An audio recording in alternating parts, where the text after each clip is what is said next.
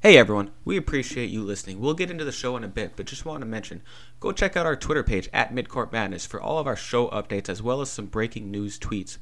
Also, check out our website where we post all of our writing at midcourtmadness.wordpress.com. Here's the show. On today's Midcourt Madness, the season has officially started, and the Champions Classic is in the books as Duke takes down Kentucky and Kansas takes down Michigan State. But, you know, there's so many more games we have to recap big, so let's get right into it.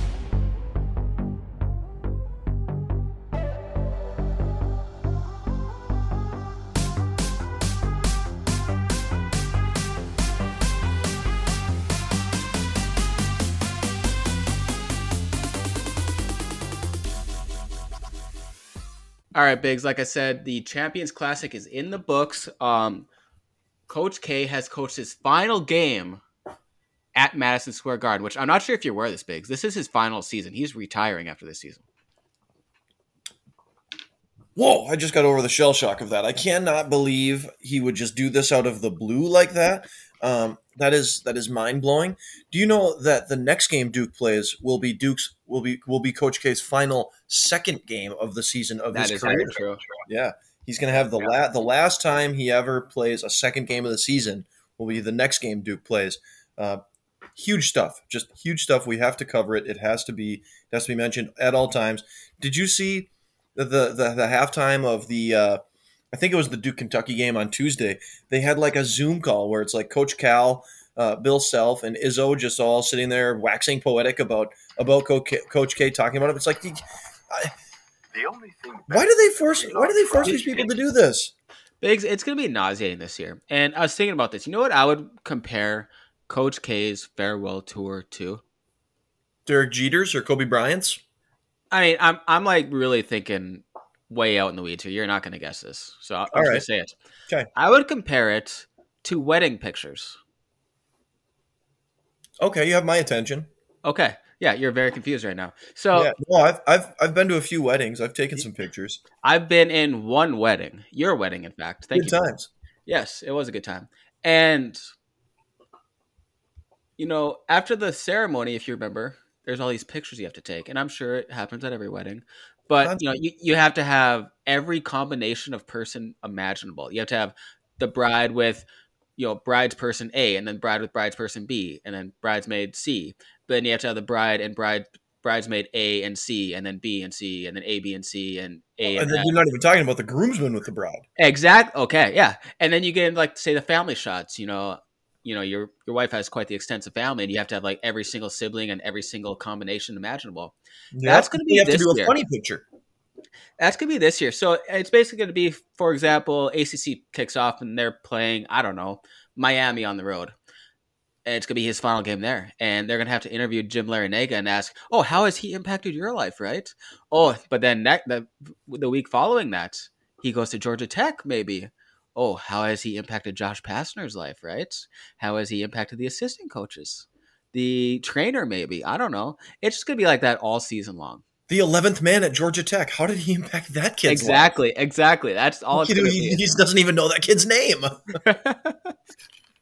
so yeah, it's gonna be nauseating. So I mean, the worst of it is not over. Um, it's gonna go on for years. I got a good kick out of. Uh, we we continue to give these guys pub. Um, Eye on College basketball. Parrish and Norlander are talking about this, and Parrish makes some sort of comment about Coach K, and he says, "I'm sure I'm sure Mike didn't want the attention."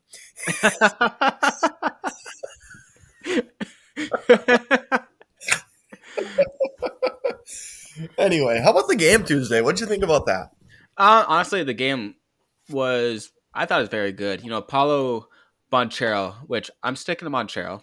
I, Sounds I good don't to me. I, I, I'm with you. Pancheros, which Which well, I just had, by the way. It was very Yeah, good. I, I had a burrito bowl. about, about lunchtime here. I could go. Yeah. Oof. Um, you know, he was as advertised. Um, very good. He's got you know guard skills. He's got it all. Um, the player I was almost more impressed with though was Trevor Keels, who is you know a guard for them. Um, a good size guard. You know, I'm watching the game and I see a guy on Duke wearing number one who's good size. You know who I think of? Zion.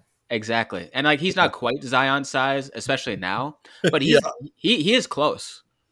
Yeah, he's large. I mean, the kid yeah. is the kid is what six five, six four, six five, but he's probably about 220, 225. I mean, he is a he is a big guard, and and and with the small ballization of college basketball, really basketball in general. I mean, teams are just getting smaller and smaller, right?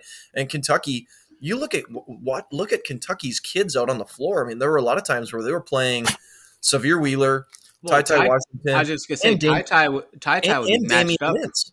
Ty Ty would be matched up on Keels from time to time, and it was no match. Yeah, I mean, you talk. I mean, they have Kellan Grady, and yeah. and when CJ Frederick comes back, he he plays on the wing. I mean, they don't have a big guard. All those guys are small.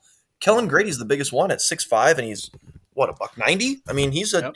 he's not. They don't have a kid that is big and physical. And I mean, Trevor. I mean, there aren't a lot of teams that do. A lot of teams play two point guards right? I mean, yeah. shooting guards around college basketball now are probably, you know, if you can get a six three shooting guard, you, have got good size there. I mean, there just aren't a lot of six five, six six, six seven wings. I mean, Duke is a big, a big team. They've got, got a lot. Of, they've turned into North Carolina. They've got a lot of size, not only up front. I mean, we focus a lot on Ban, Banchero and and Mark Williams up front, and, Theo John played a ton too. But their guards are big. I mean, Wendell Moore's a good size wing and and Keels is I mean he's massive out there. He's he's a mismatch for a lot of kids inside. Yeah, and you know you talk about Theo John. He provided some very good minutes for them. Um, AJ Griffin, who we talked about coming back from injury, didn't play a ton, only had two yeah. points. Um, yeah, Theo John was sort of required to play some. Like, what was up with all the cramping? And I, I'm gonna take it further and probably overreact, mostly because it's Duke. Do we need a full scale investigation because you know what goes along with cramps lack of hydration lack of hydration yeah. so is coach k withholding fluids from his player during games and practices you know these questions need to be asked I mean, probably he probably hears all the hype about Banchero, and he's probably thinking like, "Wait a minute, this is my season. This isn't Paolo Banchero's season. Like, this is my last season. Um, people should be talking about me, not you. Um, cramp, bitch. You don't get water. exactly. so call social services on that one. Um, yeah. Let's see. Let's go over to Kentucky though. You know, they kept it close most of the game, but at the same time, it didn't seem like they were going to win. If that makes sense. Hundred percent. I felt I felt the exact same way. It just never felt like even in the first half where where Bilas could not stop talking about how great the fight was from Kentucky. Oh man, they just had so much fight. You know, they just hung in there it did just feel like that run was coming where Duke yeah. was just going to go on a, a 10-2 run, 12-4 run, some sort of run to separate themselves. And Kentucky just didn't quite have the juice, you know, and you do wonder about I, st- I still think this Kentucky team is going to be really good because they've got they've got a lot of pieces. Um, I thought they would have more though. I really thought the depth for them would be better, and they played Sahvir Wheeler. I think 39 minutes. I mean, he played basically the yeah. whole game. Yeah. Part of that was Ty Ty Washington was just completely. He was a dud in, in game one. I mean, I, I, and I, the hype on him is for real. You know, there, there, a lot of people think he's going to be special. Uh, sure struggled Tuesday night. I mean, first college basketball game did not go well for him. Uh, it was complete opposite of what Keels and, and Banchero experienced. He took a lot of bad shots. He forced a lot of stuff. He was uh, overmatched on the defensive end of the floor. And, and Kentucky just doesn't have I think they do have a decent amount of talent, but they don't. They need him to be a dynamic kind of game breaker type of guy because Wheeler's a good player, um, but he had seven turnovers. I think too much volume for him is going to. He also wasn't efficient. He wasn't efficient. Um, no, he, he, wasn't. I mean, he's small. He's a yeah. little kid. I mean, when he gets into the paint, he he has a hard time. I mean, the most impressive guy by far was was Oscar Tshiebwe. He was he might have been the best player on the floor. Um, you know, with the exception of those two freshmen. I mean, he was a monster. Yeah, and you know, it's not very often you have two guys who are like Sahvir Wheeler and Ty Ty Washington are both very not tall, and it's not very often you have two guys on the floor at the same time, and they're going to be doing that a lot. Um, they might do meant, three of that. Davion Mintz yeah. is going to play a lot. That's the thing about Kentucky this year is they're yeah. small. Yeah, and then uh Tshiebwe, you know, like you talked about, he was a beast. Seventeen points, nineteen rebounds. Um, he was I don't he was just massive out there. He's a grown and man. Then, yeah. And then it's weird. I'm looking at the box score here and it seemed like every time I looked up and like if there's a point where Kentucky was about to score, it was always Kellan Grady. But then I Not look here and he, he only he only has nine points. Like I, I would have guessed more than that. It, three threes. So I, must, I must just had great timing and you know been looking up at the screen whenever he scored. Well, um, that was all he did. You didn't. I, I was, that was another thing I was surprised by is that Grady. It just seems like he was relegated to just kind of a standstill three point shooter type, and they didn't really mm-hmm. get him the ball much. I do wonder if I wouldn't be surprised at all if he's a guy that halfway through the season, the way he plays off the ball, uh, Kentucky always seems to have a two guard that's awesome, running off screens, off of pin downs and stuff like that. And and that might just be a guy that you have to get used to playing with. Yeah. You know, those guys who play off the ball, they need that feel, right? It's not it's not like a ball dominant. Sahvir Wheeler can come in and he starts dribbling, he's good. He's got the basketball in his hands, and, and he's just kind of reading the game. Kellan Grady needs to know how guys are screening for him, and, and guys screening for him need to know where he's going to cut and how he's going to move, and guys getting him the ball need to know where he's going to be. Um, so there's a lot more kind of tethered to how he plays based on how how his teammates kind of interact with him. I do think he'll eventually pick it up, but I, I guess I was expecting more in the moment, and and so yeah, right. the, him only taking a handful of shots was like, hey, where's Kellan Grady? This guy scored a ton in college. Yep. see I just put a cap on it. Duke. They're going to be very good this year. I think they have you know great big men, great guards, and like even the guards have a lot of size. It's gonna be tough for teams to compete with them this year. Yeah, I just think they're going to physically overwhelm a lot of people. They're they're going to run into nights where when they get got, it's because I mean you saw it, you saw it on Tuesday. They shot one of I think thirteen from the three point line. They still ended up winning, but there's going to be games where they might settle for a lot more threes. Night where they take maybe twenty seven of them and they hit like four. Right. You know, I, I don't think they shoot it all that well, and that that question wasn't I think that question was answered, and it's not a great answer. I don't think they shoot it well. Teams are going to have to pack the paint against them, yeah. but they've turned into they've turned into like an AAU team over the last three, four, five years, where they're what Kentucky used to be in that they just overwhelm people. They they need to their best offense is when they can force turnovers or get out in transition and score. Yeah. Uh, when they get into the half court, I think they can get stuck in the mud a little bit. Outside of relying on, I mean, if Banchero and Keels are able to do close to what they did Tuesday night. And uh, Keels ain't going to average 25 a game, but mm-hmm. if those two guys can be kind of catalysts on the in the half court on the offensive end, yeah, they're, they're going to win a lot of games. Yeah, you're right. I, I, that's unfortunate. I think Duke's going to be really good. It sucks. Yep. Uh, so let's toss, toss it over the other game for the Champions Classic, and this one I seemed like was even more so never in doubt. Um, you know, Kansas. You know, I think the story coming in for Kansas this year was who's the guy? They have all this talent, but who's the guy? And Ochai Agbaji laid claim to that right away. Um, 29 points on 17 sh- shots. And you know, it seems to be almost par for the course, Biggs, on Kansas. They always have, and I think of Frank Mason, I think of Devonte Graham. They always have, seem to have these guys who, throughout their career, are the Jay Bilas good, not great players, right? Yeah. Well, and then it gets like there's their last season in college, and all of a sudden they're National Player of the Year candidates. Do you do you think Agbaji could have a year like that this year?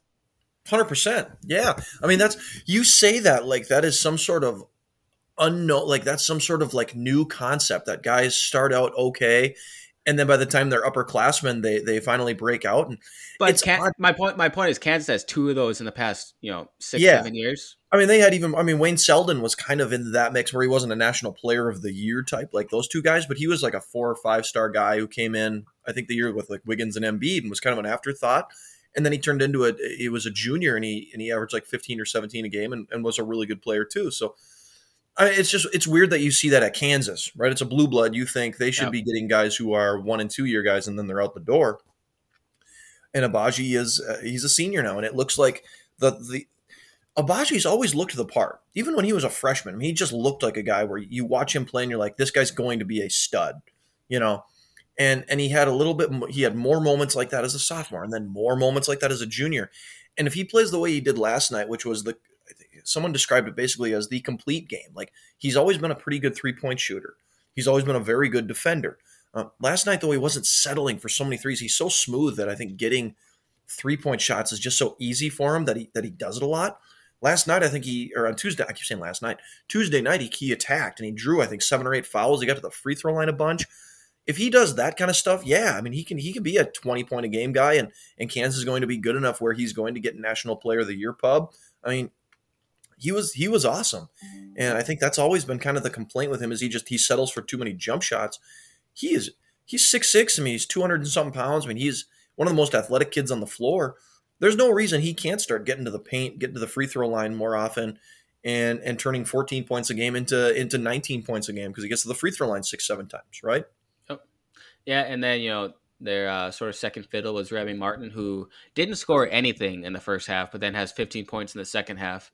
Um, you had tweeted about McCormack early on the game and just being you know a black hole in the middle, like you know just taking bad shots and everything.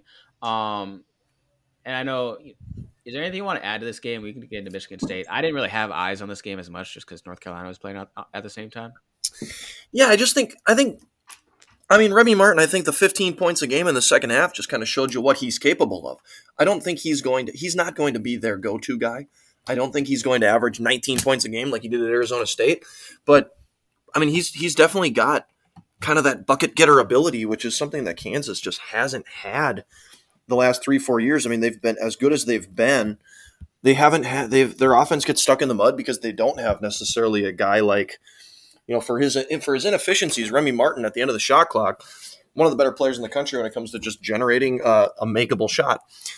And I think you saw that on Tuesday night. I mean, he's a guy who can he can he can be he can be out of it completely, and then all of a sudden he gets 15 in the second half. I mean, it, it looked good, you know if he has the right mindset, which it sounded like after the after the game, I mean, you know, he was saying like I didn't come here to score 20 a game and be an all American. I came here to win. So if he's able to integrate into that kind of role, I mean, boy, he he it was impressive. And I mean, I think what we maybe underestimated with Kansas is they got a lot of depth. I mean, they really they have a ton of depth. I mean, we spent all off season kind of talking about Joseph Yesufu yeah, being a being an impact guy he didn't even really play much, and they still played eight or nine or ten guys. I mean, they have Dajuan Harris, who has always been kind of a spark plug defensive point guard, and you know, you're talking they're missing Jalen Wilson, who's another guy who can be kind of an all Big 12, 14 and eight type of guy.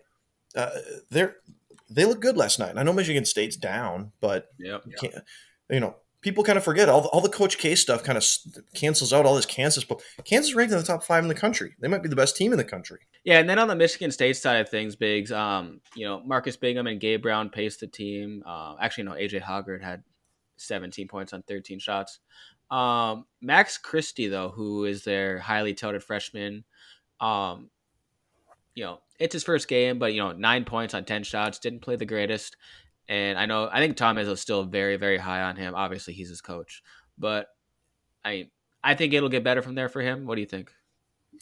Yeah, I would assume so. I mean, I, I, we've been we've been conditioned during these Champions Classic games. We see guys like uh, you know like Zion and R.J. Barrett and the Duke kids the other night, where we we, we think it's it's like if you if you struggle like Christie did or like Ty Ty Washington, it's like oh you suck. Yeah, you know, and it's just like well wait he's, he's never played college basketball before. They're playing against, I mean, Christie's playing against one of the five best teams in the country, going against Ochai Agbaji, you know, and Dajuan Harris and all these guys who have played. These guys are 22 years old, you know. So, yeah, I think he's going to be fine. They they need they need more from him. Obviously, I mean, Michigan State, they just they we were we were wondering who's going to be the guy for Kansas. I mean, who's Michigan State's best player? It seems like that's team that team's just got a bunch of a bunch of okay guys, don't they? Yeah, no, I agree. And then one thing I just noticed is, you know, Tyson Walker, the transfer from Northwestern, or is it Northeastern? Is it Eastern or Western? Eastern. Eastern. So it's north left. Got it. No, north right. North. North. Right. Yep. Right. Yeah. Yep. North, north right. Um, yes. he only attempted three shots all game. That's all I have to say. How yeah, he was, in, he was in. Well, I mean, he was in foul trouble, and that's another thing that we kind of. He still had twenty. He still had twenty minutes though. Yeah, maybe getting getting off shots. I suppose when you're playing uh, playing at Northeastern, maybe the guys defending you are a little easier to get shots up against than uh, than some of the guys playing at Kansas. Or you know, I don't know. Uh, mm-hmm. Yeah, he he he was definitely underwhelming too. You know, if, if you're looking for a bright spot, it was that AJ Hoggard came off the bench for them, yep. and I think had 17 off the bench, and he looked like a great spark for them. Um, you know, Gabe Brown is whatever. Talk uh, the big man Bingham, he looked okay. I think they've just got a lot of. You know who would look really good in a Michigan State jersey right now is Emoni Bates. They yeah. they need kind of a they need kind of an alpha scorer type because they've did got. you see the the him getting away with travels? It's like like he did the whole catch it on in like the short corner and without taking a dribble as he's behind the three point line. It's absurd. He, he's he's pivoting around. He, he's ready for the NBA.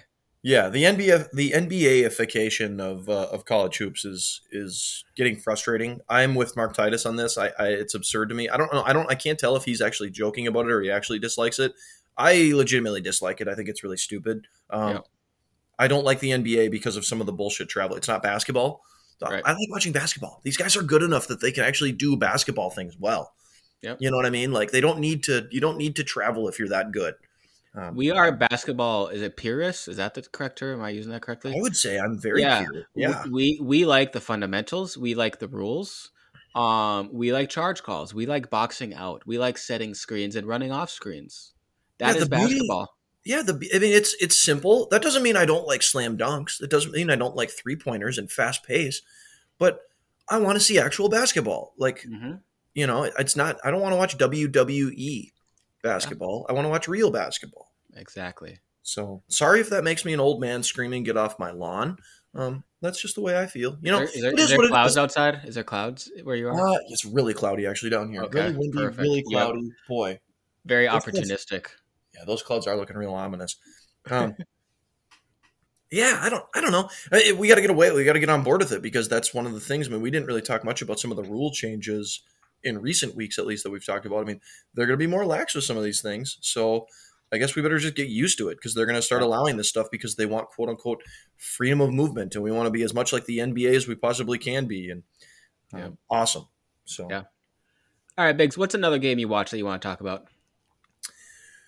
Um, the the the only game really of note on Wednesday night, there, there were like there were like 200 games on Tuesday night, basically, and Mhm. we only pay attention to, to a couple of them because that's all ESPN cares about is Duke. Yeah. But on Wednesday night, Oh, uh, I had more than I had three screens going, Biggs. It was amazing on Tuesday night. brilliant, brilliant.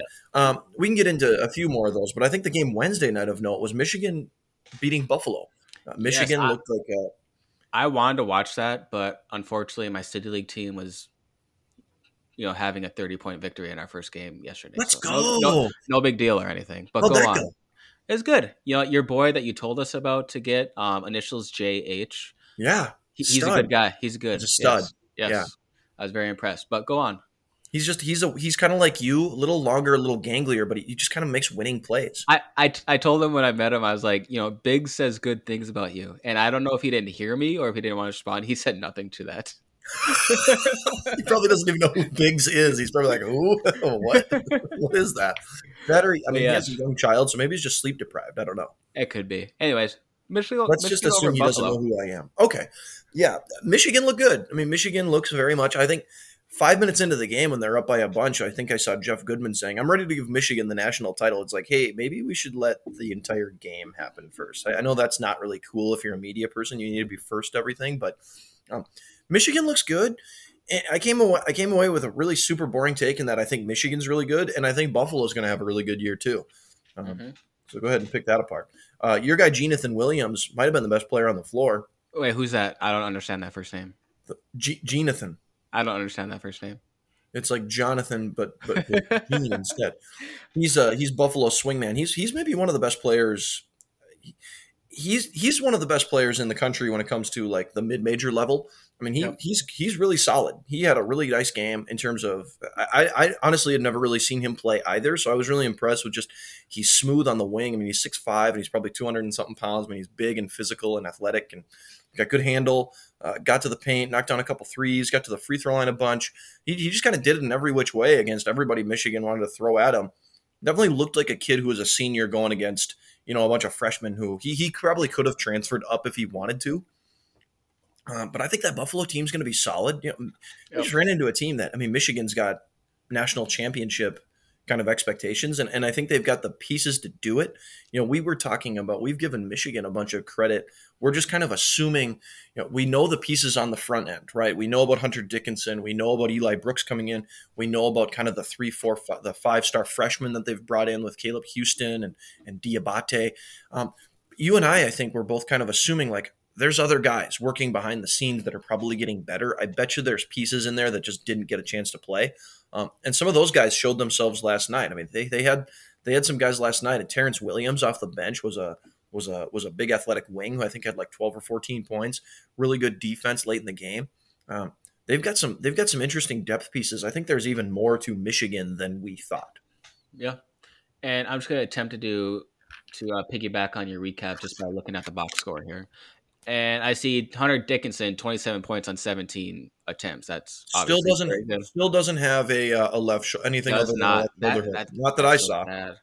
Oh my gosh. Um, let's see. Caleb Houston, 11 points. Eli Brooks, 11 points on seven and eight attempts, uh, respectively. Um, for Buffalo, sort of their second fiddle. Ronaldo, is it Ronaldo Segu? Um, Yeah.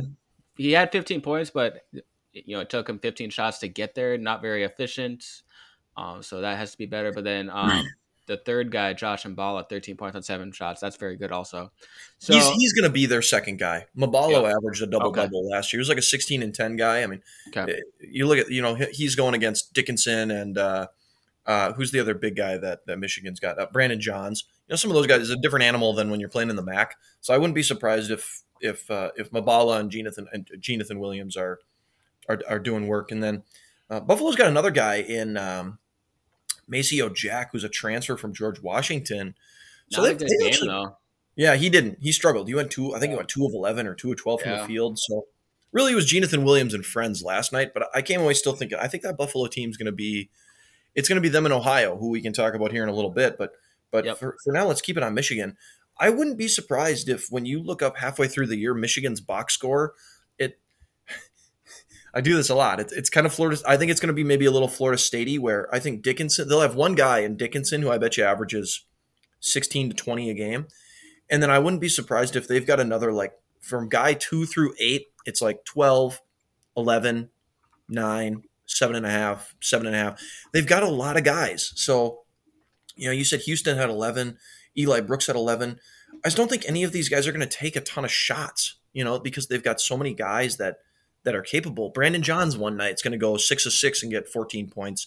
And on that night, Eli Brooks is probably going to take three shots and score five, you know, and, and it's all going to average out where you know the guys average seven and a half points and they end up just kind of dominant they're going to pile up a ton of wins without it's not going to be like duke where they have like three guys averaging 15 plus and it's going to be really sexy in the box score but but i think they're going to rack up a ton of wins Yep, and then yeah, just to add on, um, you know, in no way is this game a poor reflection upon Buffalo. They played a top ten team very well all game, so definitely a good team. Definitely a team wherein you know you get your bracket in mid mid March and you see them as you know an eleven seed or a twelve seed. Think about pulling the trigger on that upset pick. Um, but that's way off in the future. I don't know why I'm talking about March Madness already. Maybe it's because I'm so excited for it. i know um, and then the game you alluded to just a bit ago, we can get in that one. Um, you know, I talked about during conference previous season how Ohio I thought was going to take a step back because Jason Preston was gone. You know, their star from a year ago. Boy, was I wrong! And they beat one of the better mid majors this year in Belmont, um, paced by Mark Sears, twenty-seven points on eleven field goals. That's pretty good. that's uh that's making them count yeah And you know, just overall, Ohio shoots forty eight percent from field, forty three percent from three point line, and eighty three percent from the free throw line. So all very good statistics for them. Um, on the other side of it, for Belmont, you know, they're really just paced by Ben Sheppard and Muszynski, which is par for the course for them. And they actually like they didn't shoot like they scored eighty points. It's not any offensive issues for them. Um, shooting forty six percent from the field, thirty four percent from three. Like I think they just got Ohio on a good night or a bad night, depending on your outlook. Yeah i mean ohio went 16 to 37 from the three point line i mean you you you shoot that high of volume from the three point line and you knock down that many yeah you're right scoring 80 points i mean belmont's going to have no problems offensively the issue last year for them which ultimately was kind of their undoing Now, Biggs, we had some technical difficulties there. Your internet went out. Please get better internet, but continue on with what you're saying about Ohio. Oh, John, let me let me try to recapture that magic because I tell you what, in the time where I lost internet, I don't know if I've ever podcasted at a higher level. That was by far the best that I've ever done. I, So, for those of you reviewing our podcast, take that in con- into consideration that you know his best podcasting is not even on here. So, I had far and away my best ever takes. I I don't know if I can do it again. It's kind of like the equivalent of like, um, it's like a like a 15 seed versus a two seed when you play like the best half of basketball you've ever played. You've knocked down every shot. You haven't turned the ball over. You've played amazing defense, and and and you just you just don't have it. You you only have so many bullets in that proverbial chamber. We'll see yeah. if I have a couple more bullets left to, to finish with this podcast. Because yes, boy, I hope so. I I expended some really good positive basketball talk energy. Um, Belmont and Ohio. Uh, yes. I think they're still going to be two of the better mid-major teams in the country. I mean, Belmont playing in Ohio. I just think I think the biggest thing, the biggest takeaway from that is that I think Ohio and Buffalo on back-to-back nights kind of showed themselves as they're the two front runners in the MAC. It sucks that only one of those teams gets to make the national, the, you know, the, the tournament, but you know those mid-major teams, they're that that's that's going to be their championship. Those two teams, I think, are on a collision course, um, and everybody else is kind of chasing them. I, I think both teams are legit, and I think Ohio. I, I think the the belief that a lack of Jason Preston means that they're going to take a big step back uh, is an overblown one. I think they're going to be really, really solid still. They've got a lot of pieces. Jason Carter is a boomerang transfer back. He started at, at Ohio before transferring to Xavier, uh, and now he's back. And he had 20 points, and I think he had a double double maybe in that game. I mean, he's going to be a stud. I think Belmont's going to be really good too. I think they're going to be the best team. They're the best team still on paper in their conference as well. Um, if anything, this loss is just unfortunate from a standpoint that – you know, they only have so many opportunities to pick up quality kind of non-conference wins. Yep. They're going to have a few more though. I think they're in a pretty good tournament here coming up around Thanksgiving. So you know, we'll see more of Belmont. I don't, I don't know how much more of Ohio we'll get to see, but you know, it's always fun when when two teams who are in the small school variety go head to head. Yeah, that wasn't right. as good. That wasn't as good. I, I didn't ah. as well, but you know, I'm gonna give myself like a B minus on that. Boy, it was okay. A plus earlier though. No, nothing wrong with a little self reflection though. Um, let's. I'm just gonna go over some. You know, I'm. gonna, Here's what I'm gonna do. We had some near upsets, Biggs. Now, yeah. and the three that come to mind: Ohio State needed a put put back at the end to beat Akron. Um, Arkansas, they pulled away late, but they definitely needed like they were that second half was close against Mercer. And then Houston, who's a Final Four team from a year ago, needed overtime to beat Hofstra. Now, my question is, which one should we be should we be most concerned about? Hmm. Which one should we be most concerned about? I think I think from an expectation standpoint, I expect the most out of Arkansas. At least I, I did. I probably still do. I guess one game. I'm not going to be I'm not going to be a coward and run away from my expectations after one game. I mean, I think at some point you have to acknowledge the evidence that's in front of you. I think it'd be very closed-minded not to, and we we don't like closed-minded people. Um, I would say Arkansas is the one that I guess I'm most worried about after one half of basketball because I think that I thought they're going to be one of the best teams in the country, and, and I think they still have the pieces to do it. I will say I'm a little worried listening to uh, listening to the, the three man weave guys. Their their kind of breakdown on Arkansas kind of opened my eyes to some things where I, I do think their offense is going to be fine, but I, I do worry a little bit, and they brought this up that I don't know if their defense is going to be quite as good. And that was something that I thought when we were talking about Alabama. I think their defense is going to take a big step back. I didn't really think about it as much with Arkansas. Uh, if their defense takes a big step back, then then I am a little bit worried. I think they can score, but we'll see. Uh, last the other night, I mean, they had basically two guys do all the scoring. It was Au'Diese Toney and uh, and uh, uh, who's the uh, J- JD, JD Notae. JD Notae. Yep. Two guys basically did all their scoring. Um, and Chris Lykes came off the bench and ha- had a pretty productive night too. So it's kind of three guys. They're going to need more from some of those other pieces. Yeah. If, if Jaylin Williams can't, if Jaylin Williams can't stay on the floor, they're going to be really, really small. Because I don't think Connor Vanover is like a like a starting caliber big. I mean, he's like seven three, and he's kind of fun just because he's he enormous. didn't play. He didn't play. Yeah, he didn't even play. They need Jaylin Williams to take a big sophomore jump as a big guy because otherwise they're going to be playing really small. And if their defense doesn't have even a even a big man, like they're they're going to be in trouble on that end of the floor, and they're going to have to win shootouts. Um, Ohio State, I don't know. I guess that one that one concerns me a little bit just from the standpoint that it's like none of their guards pop, and it's going to be yeah. EJ Liddell and friends. And, yeah. and I think EJ, as good as EJ Liddell is, you need you need somebody on the perimeter generating some points. Houston, I don't know. I think Hofstra is probably the best of those mid-major teams. So I think Hofstra, I think Houston will be fine, and, and I trust Kelvin Sampson to get Houston to a passable level. Plus, they're not playing in the Big Ten or the SEC where they'll be able to they'll have more kind of quote unquote get right opportunities. You know what I mean? Like in the Big Ten, there are not a lot of get right opportunities for Ohio State. If they're in a funk, boy, that funk just that that can turn into a spiral. You know, in Arkansas too, the SEC I think is is a lot better. So I think Houston's got a good chance still to contend. Maybe they're not as good as we thought in in in comparison to the rest of the country. I still think in the American though they're a top four team or a top three team or whatever. So I don't know. The biggest team I think we should probably be. How about you? What do you what do you think? Let's get your thoughts.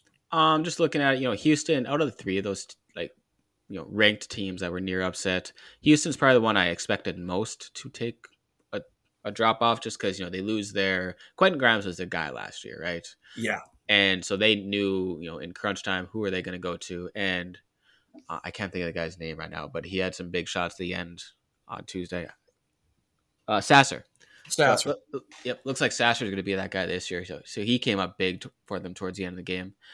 Um, yeah, Arkansas. It's, it's interesting, like because I I listened to that three man weave also, and yeah, they're basically because like you had said they were in your mind the top team in the SEC. Well, they were like, no, this is like if if they're using our terminology, which I actually think they do, is they're a tier two team, not a, not even a tier one or the best in the league. Whoa. Yeah. So they're stealing our tiers idea here. I don't like that. I don't like that. Um, well, imitation is the purest form of flattery. So yeah. So thank you guys. And then Ohio State. Um, yeah, I didn't barely watch that game, but all I remember was EJ Liddell carried that team, twenty five points, and they got no guard production at all. Yeah. Um. So yeah, I don't. know. I think the one the team I'd probably be most concerned about. I think Arkansas will. You you know, if if I'm using your term, I think they'll get right. Houston, I I almost expect them to have some sort of upset like that this year. I don't. I think they're going to take a step back. I think Ohio State is probably the team I'm most worried about. Yeah, if, if, they get nothing from their guards, they're in big trouble. Because yeah, like did Cedric Russell? He barely played. Was he in foul trouble? He came off the bench. Yeah, he, he was barely, their big, their big impact. He was their big like impact guy that they got this year, and he didn't provide much of a spark. We basically talked about after Duane Washington left. Well, here comes Cedric Russell, so he's going to replace him, or at least do his best, and he didn't. Can we can we talk about? All right, what do you think Hofstra's? Uh, how do you feel about Hofstra's team nickname? They are called the Hofstra Pride. Do you think they are prideful about that? I didn't know that. Neither did I. I'm intrigued. I'm intrigued by that. I, I, like that they're called the Pride. Where does that rank with up there with like Anteaters and the Mean Green? I'm kind of here for like, I'm, I'm kind of here for like the things that aren't um, that aren't plural. Like the Mean Green is not a that's not a they. It's an it. You know, the Pride mm-hmm. is not a they. It's an it. You know, uh, like the Minnesota Wild. The there aren't multiple wilds. There's just no. it's the Wild. You know what I mean? Like, one. So I kind of like that the, the the the pride. Yeah. I don't know. I'm I could, here. I could, I could, get down with that. Yeah. Same. Perfect. Um, I agree with what you said, though. I think Ohio State, their their guard play, Sahvir, uh, not Sahvir Wheeler, uh, Jamari Wheeler was another one of their big kind of transfers. But Jamari Wheeler's not a guy who's going to go get buckets for you. He's a and he wasn't at Penn State either. No, exactly. That's the thing is he's not a he's not a scorer. He's going to get you seven eight points a game maybe, and he's gonna he's gonna make his impact on the defensive end of the floor. Um, you know, Malachi Branham might be pushed into being yep. that guard for them, but I mean he was like a he wasn't a five star freshman. He was you know he's in the like the forty to fifty range, which is is a is a really nice get, and I think he can be a really good player. But there's a difference between letting Malachi Branham develop and grow at kind of his own pace over the course of a freshman year versus hey you got to be the man for us you know we need you to be a double figure scorer you know we need you to be a guy that we run stuff for there's a big difference there you know so can he handle that kind of job responsibility immediately mm-hmm. I, don't know you know did Justice Sueing play in this game because i didn't I don't remember even seeing him play. And he's another guy that, you know, maybe he's a guy that they they need.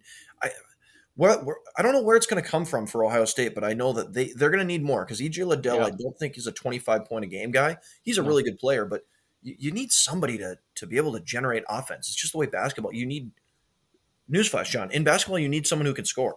Yeah, and you know, Sueing had two points in 15 minutes on seven field goals, so obviously not very efficient. No, no, you need more than that. Yeah. Yeah. Um, and yeah, they're basically just saved by Zed Key with his little turnaround hook at the end. Yeah, he was a beast. Yeah. Um, let's see. I got a couple more games. Um, just to touch on, Bama beats Louisiana Tech. Um, it never really had that upset feel that we were sort of hoping for. Uh, and you know, we talked about Bama during conference previous season that like where's their depth coming from? And they had two guys who aren't even on like my little cheat sheets that I made. And Darius Miles and Juwan Gary, who were bright spots, um, both had double figures in scoring off the bench and are both sophomores. And then let's see, Auburn beats Morehead State, another one that just didn't really have that upset feel ever that we were hoping for. No, they're paced by Wendell Green, who, if you're wondering which point guard was going to be sort of the guy, it's the Eastern Eastern Kentucky transfer. Is that? I think that's who it was. Yeah.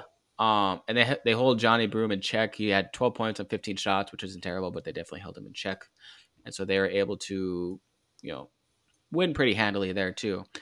Um, there was one upset though, Biggs, and that is your Virginia Cavaliers Oof. losing to Navy. The first time ever a team has lost as a one seed to a 16 seed, then won a national championship the following year.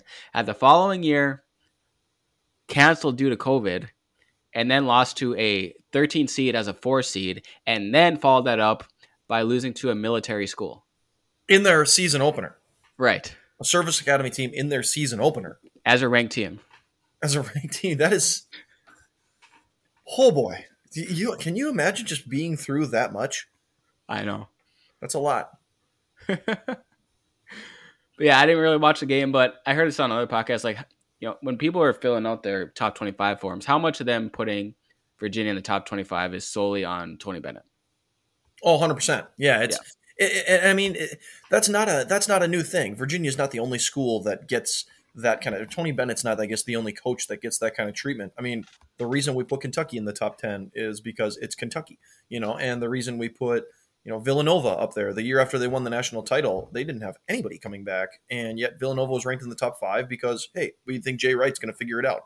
Um, you know that that's a thing that that's not uncommon but yeah this Virginia team just looks like it's got uh, it's got it's got issues right? I mean it's it's just not great and they're going to rely on their their best player might be a transfer from uh, where's the, where's the big guy coming from? He's coming from somewhere in like the American I don't even remember where.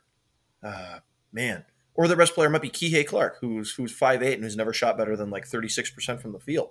Mm-hmm. I mean, that's just not that's not great. Eastern Carolina. Their best player might be an Eastern Carolina transfer in Jayden Gardner, who had 18 and 10, but I mean, this is Virginia. This is a team that won the national title the year after being the first number one seed to lose to a 16 seed.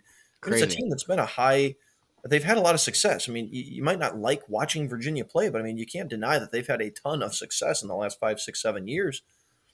You just look at the the names on, you know, the the the, the people filling in the Virginia jerseys right now, uh, are not requisite of a team that looks like one that's capable of of winning a whole lot of basketball games. They scored fifty eight points. I mean, fifty eight points. That might be their season high. That's not ideal. That might be the high in the Tony Bennett era. That's scary. uh, let's get into some upcoming games here, Biggs. And um, you know, we sort of talked about some of these in our last podcast, but definitely didn't go into too much depth just because you know our, our, episode was getting long. And so, you know, the first one probably like the least the least amount of star power on here, but has a potential for an upset is Alabama against South Dakota State. And you know, South Dakota State is t- definitely the class of the Summit League and they have a lot of returning guys. I think they have like three or four returning double digit scores from a year ago. And then Bama, who you know they definitely they they could be upset prone considering you know we talked about their depth, and I know I talked about guys who you know stepped up and could fill in that depth, but you never know. So, what do you think about this game? Uh, I mean, I expect Bama to take care of business. I mean, I think from game one, it's only one game, but I guess if we're going to make overreactions to just one game, that's what we do. Alabama, media. Yeah, exactly. We have to because if we don't, we're not true podcasters. We can't take ourselves seriously if we're just being, you know, lukewarm on everything. We can't be yeah, a tasteless exactly. box of mashed potatoes, John. We have to be twice baked potatoes with lots of good Ooh. stuff in them. Um, bacon. I think the depth in Alabama, maybe they they showed maybe there are more pieces to play, in. and I think we, you know, I, I, mentioned that we've we've given Michigan that kind of benefit of the doubt. We're assuming that there are guys in the Michigan program developing and turning into better players. Why can't that be the same thing for Alabama? Why can't they have guys that just didn't get a chance to play last year because Bama had their kind of set rotation? They've got guys who are developing kind of behind the scenes, right when the lights aren't on. Maybe they have that. Maybe they've got, and it looks like last night. I mean, you saw, you know, Darius Miles, who was I think a pretty decently rated recruit coming out of high school. So I mean, there is some pedigree there.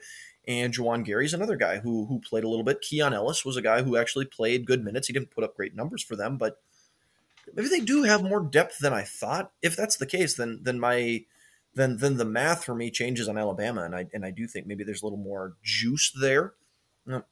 South Dakota State, as you mentioned, though, is never is never kind of a schmuck. I mean, they're they're usually a pretty good team, and I remember last year with that same kind of core that they've got now, almost knocked off West Virginia in an early season kind of non-conference matchup they're frisky, you know, and, and, the way they play, they've got they've got old guards now who can play, and and they've got a they've got a couple of kind of high end kind of pieces who are who are not going to be intimidated by you know Alabama, you know, the brand.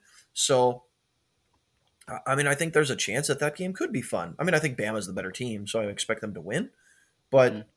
I wouldn't be surprised if for 35 minutes that's a good game. Yeah. And then, you know, the next one is Oregon hosting SMU. And I'm just interested to see for Oregon how all these new pieces mesh together. You know, they're a team that are a Sweet 16 team from a year ago. And, you know, they returned guys, um, you know, Will Richardson, and they had, who is their other guard? I can't even think of his name. Um, the, then they add in Jacob Young from Rutgers. They add in Quincy Guerrier from uh, Syracuse. And so it's just going to be interesting to see how this team you know meshes together early on. I could see this team being one that succumbs to an upset early on in the year um, as players are getting to know each other. But you know, SMU will be a test, but I think Oregon will be able to pull it out.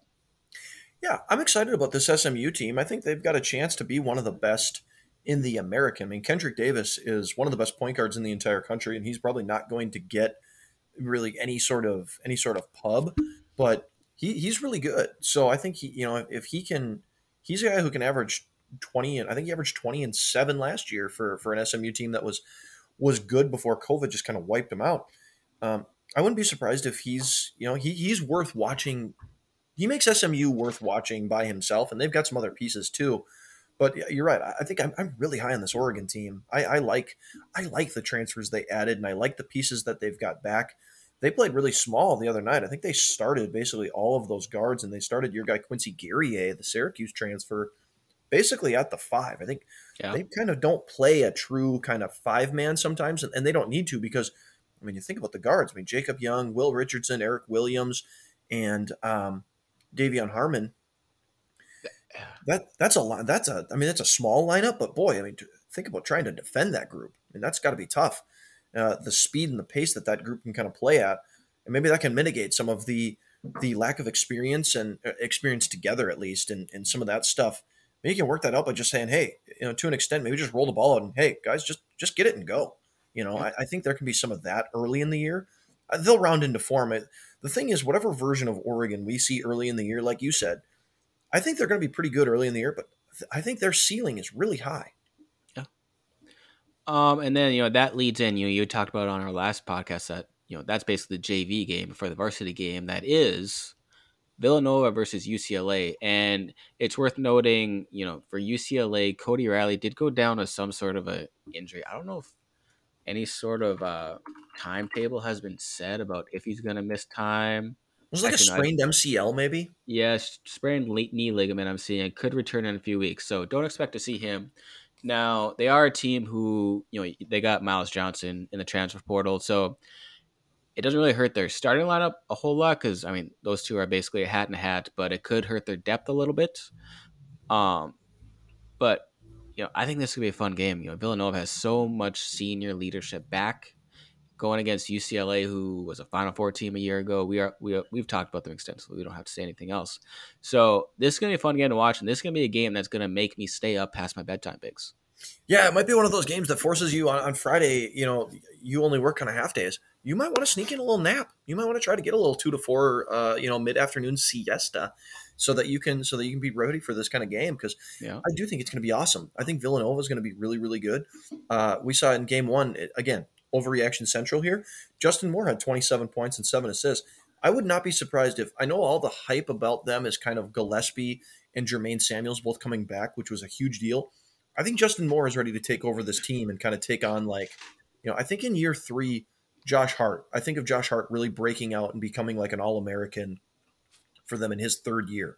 Uh, I I could see Justin Moore having a similar kind of breakout now. He's had two good years as a freshman. He was he was really good as a sophomore. He was a little bit better, and you know, kind of like what we talked about with Ochai Agbaji, You know, Justin Moore's a junior now. He's started for two years. This is his third year. I wouldn't be surprised if Justin Moore is like an 18 to 20 point a game guy and just the man for this Nova team. And and boy, if he does, look out. I mean, you've got Justin Moore, Johnny Juzang, two All Americans on the wing. I think that's I think that's going to be a hell of a matchup. And I actually am less worried about Cody Riley's injury. I think than than you are. I, Myles Johnson is a fine uh, big who can kind of fill in and, and, he can play 25, 30 minutes a game. And they've got another they got another kid who, who was their backup last year who was like a Nawu- freshman. Nawuba. Is that him? No, he's a, he's more of a guard. They have another big guy though, who's just kind of a big, goofy looking guy with long hair. You know, comes in, sets some screens, do some things like that.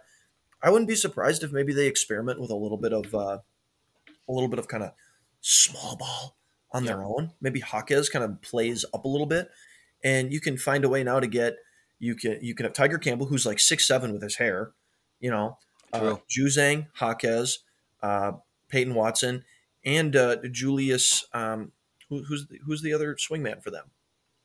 Oh, Jules Bernard. Jules Bernard. Yeah. You get all five of those guys on the floor, and, and now no, no, you don't have a true center, but I guess if there's a team that you could maybe experiment on that against, it'd be Villanova, who doesn't have a five man that's going to to blow you up inside. I wouldn't be surprised if that's kind of a a lineup, maybe experiment that that Cronin tries. I, I don't know. I can see that that could be kind of interesting. I, I- really do think that matchup's to be awesome. Yeah, I do too. And then you know that basically takes care of the Friday night games, and then and then another top five matchup that takes place Saturday evening is Gonzaga versus Texas, which it'll be the first time really being able to see Chet Holmgren in an actual competitive game. You know they did play Tuesday night, and you know we can just touch on a stat line. And granted, it was against Dixie State, which they're not going to play a lot of teams like Dixie State, but I think it was 14 points, 13 boards, seven rebounds, six assists.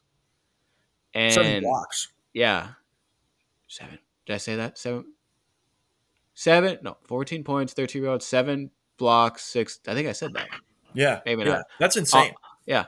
And so obviously, like I said, they're not going to be playing Dixie Dixie State very often, but it does just show that you know he's got it. You know, he can score, he can protect the rim. You know, evidenced by his rebounds and his blocks, and he can he's got guard skills too, evidenced evidenced by six assists. And so I mean, he's- not saying he's going to average six assists, but I, I I could see a game where he has ten assists just randomly. Yeah, I could too. I mean, he is, he's the complete package. I mean, he's the number one recruit in the country for a reason. I don't think the reason is that he's going to average 22 points a game. I think he's Right. going to probably be like a like a 12 to 17 points a game, uh, and he's going to average eight to 10 rebounds. He's going to block a ton of shots. I think that's really where I'm most fascinated to see what Chet Holmgren can do transforming the Gonzaga defense. They've never been known as a team that locks you up on the defensive end of the floor. Can Chet Holmgren have that kind of impact for them? Like what like what Anthony Davis did with Kentucky when they went from a, being a good team, he made them a great team.